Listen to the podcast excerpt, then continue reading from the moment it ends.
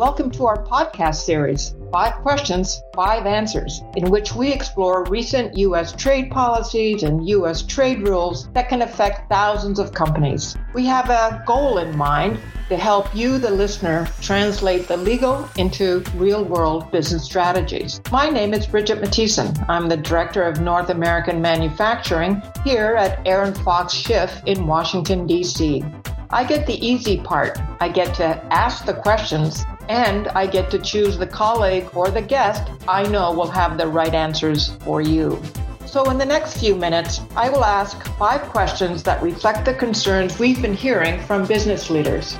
All who want to understand the rules, but they also need to mitigate their business risk while increasing their bottom line. So, let's start. It's July. Temperatures are up. The Dow, though, is still down.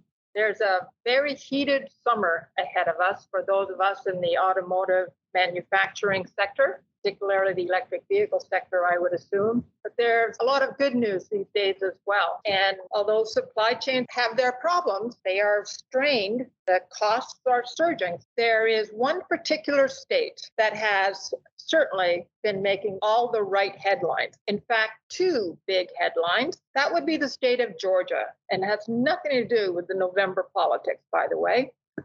Georgia announced recently that Hyundai will be building a manufacturing facility for the EV and EV battery in Georgia. That would be a over $5 billion investment in that state. And Rivian, the electric truck and van maker, also announced earlier that it would build a, another $5 billion factory in Georgia, somewhere east of Atlanta. So I read those headlines and I wanted to know more. And guess who I have today? I have Rick Walker today.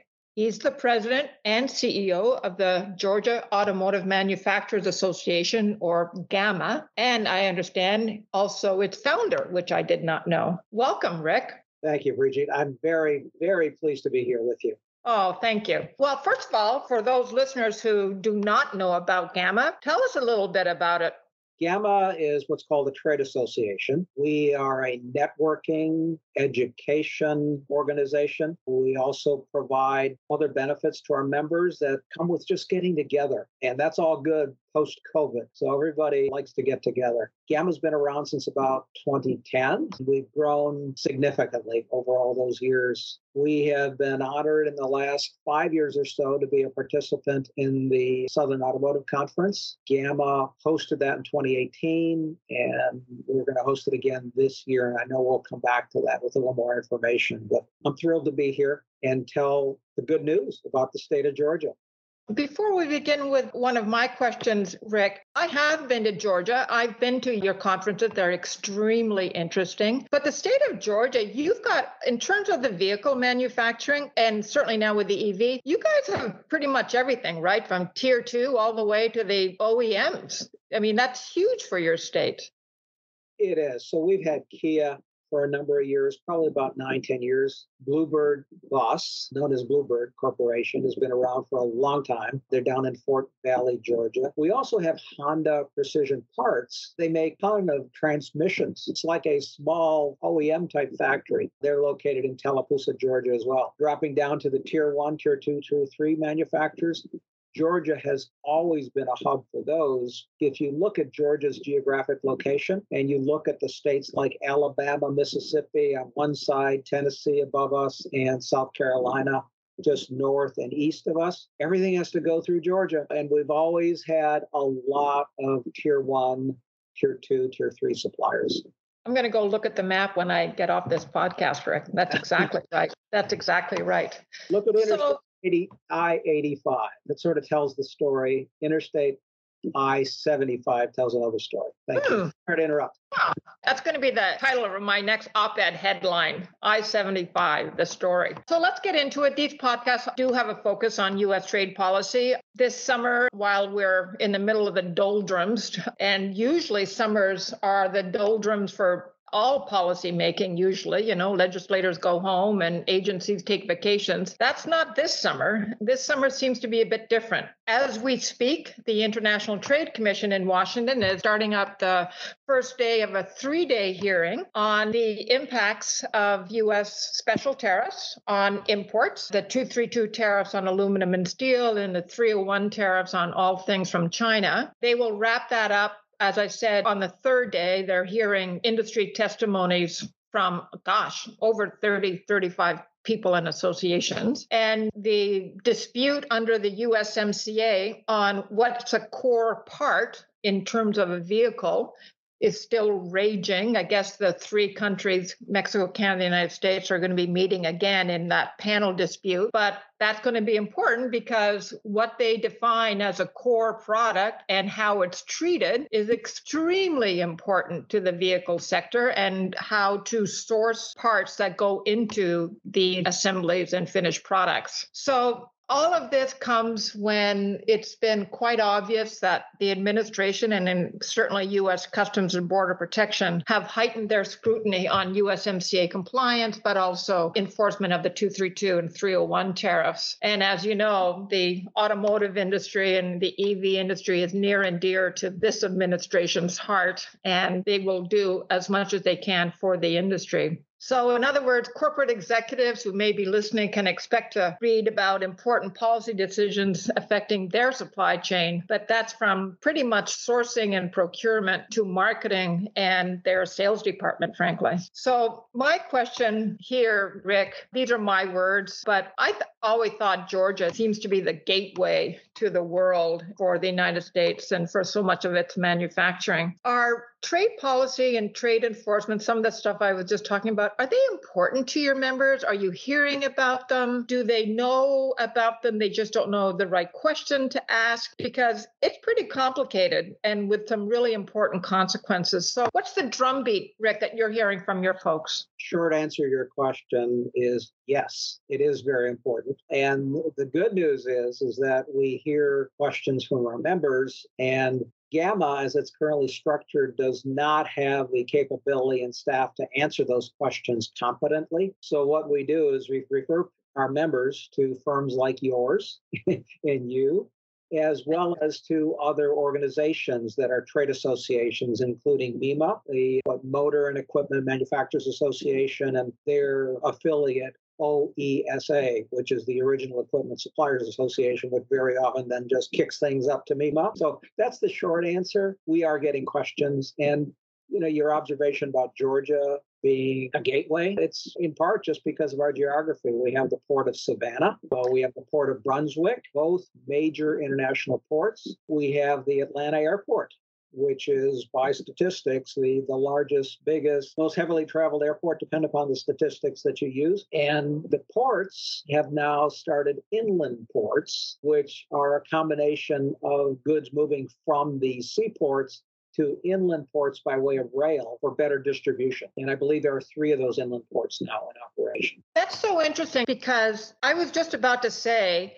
that in terms of US trade rules and import rules and all of that, states like Michigan or New York, companies there, they're so geographically closer to the quote unquote border. Arizona, New Mexico, California to the southern border have traditionally been more aware of the border and all the rules around the border because the truck takes two hours to get there from the border. And I was going to say in Georgia, that is not necessarily the case, but it is the case. You have international borders, as you just described. So that's really interesting. And I had forgotten about the Port of Savannah. That's got to be a busy port these days. Rick, tell me about the Southern Automotive Conference. I've been to that one as well. It's huge for you, it's huge for your area. Tell us about the conference and well, look, let me just plug it. It's a great conference. so please tell everyone where is it, when is it, and why should people go? Okay, it's the Southern Automotive Conference, also known as the SAC. This will be its 15th year. It is run, and this is the technical side of it, by four states Tennessee, Alabama, Mississippi, and Georgia. And we rotate the hosting obligations each year. This is Georgia's year, like it was in 2018. When Georgia had the event four years ago, we had about 1,200 people, and we're hoping for that again this year. You know, we came off COVID with our first event last year in 2021, hosted by Alabama, and they had a great attendance of that of about 800. And COVID was not an issue to speak of at that event. Alabama did a fantastic job with their conference, and we're hoping to build on that. We're using the term next level. And by next level, we're referring to the technology and the knowledge that we'll be presenting to the audience. I'm assuming at these conferences, you do have companies who come from abroad, not only Canada and Mexico, but I'm assuming, given the global supply chain, you have a lot of international interest. Am I right?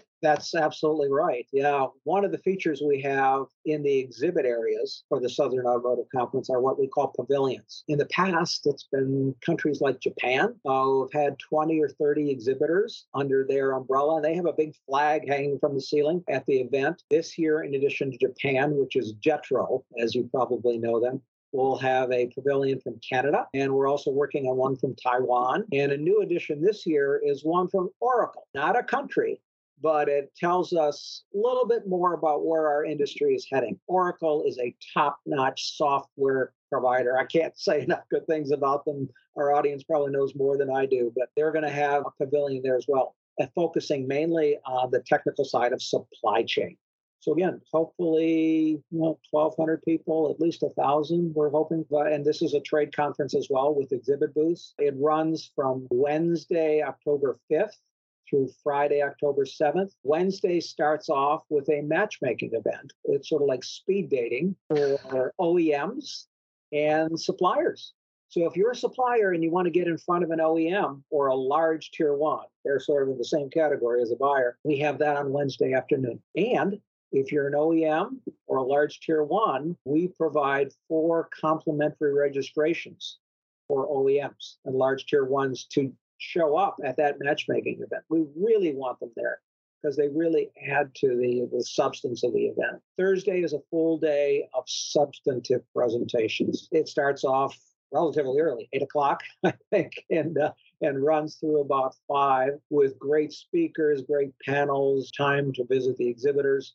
Uh, we have something new this year called the EV Street Electric Vehicle Display Area. That'll be going strong on Thursday and Friday.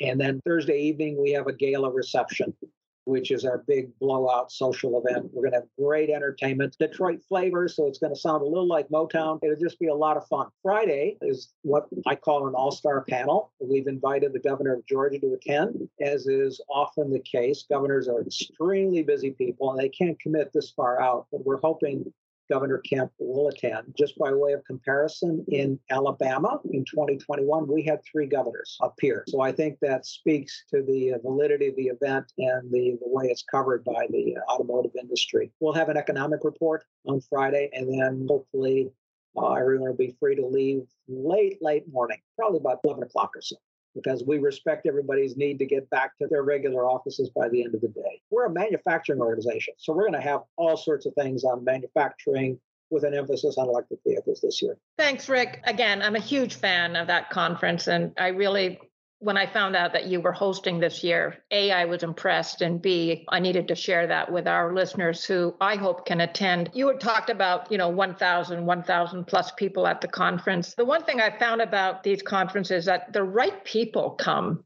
you know, they all are decision makers and they all come with this wealth of knowledge and understanding of the industry and the supply chain. Those conversations are always very, very substantive. And I bet you you're going to hit 1,000, if not more, because I think you'd agree, especially with the new vehicle of today. There are a lot of new players, a lot of new companies from pop ups to companies who have partnered with traditional manufacturing, part manufacturing, and OEMs. It's very exciting these days. And so the playing field, yeah, is growing, and there are a lot of new players on the field. But the rule book, however, uh, is in flux, and the industry hates flux. And that's, of course, where these podcasts come in, and frankly, where ArentFox Schiff comes in. For all the latest information on the conference, but also on all of the actions taking place here in Washington on the trade front. It's all on our ArentFox Schiff Electric Mobility website. And I hope that subscribers come and visit that website. Call me if you have any questions. Rick, where and how do people get in touch with you?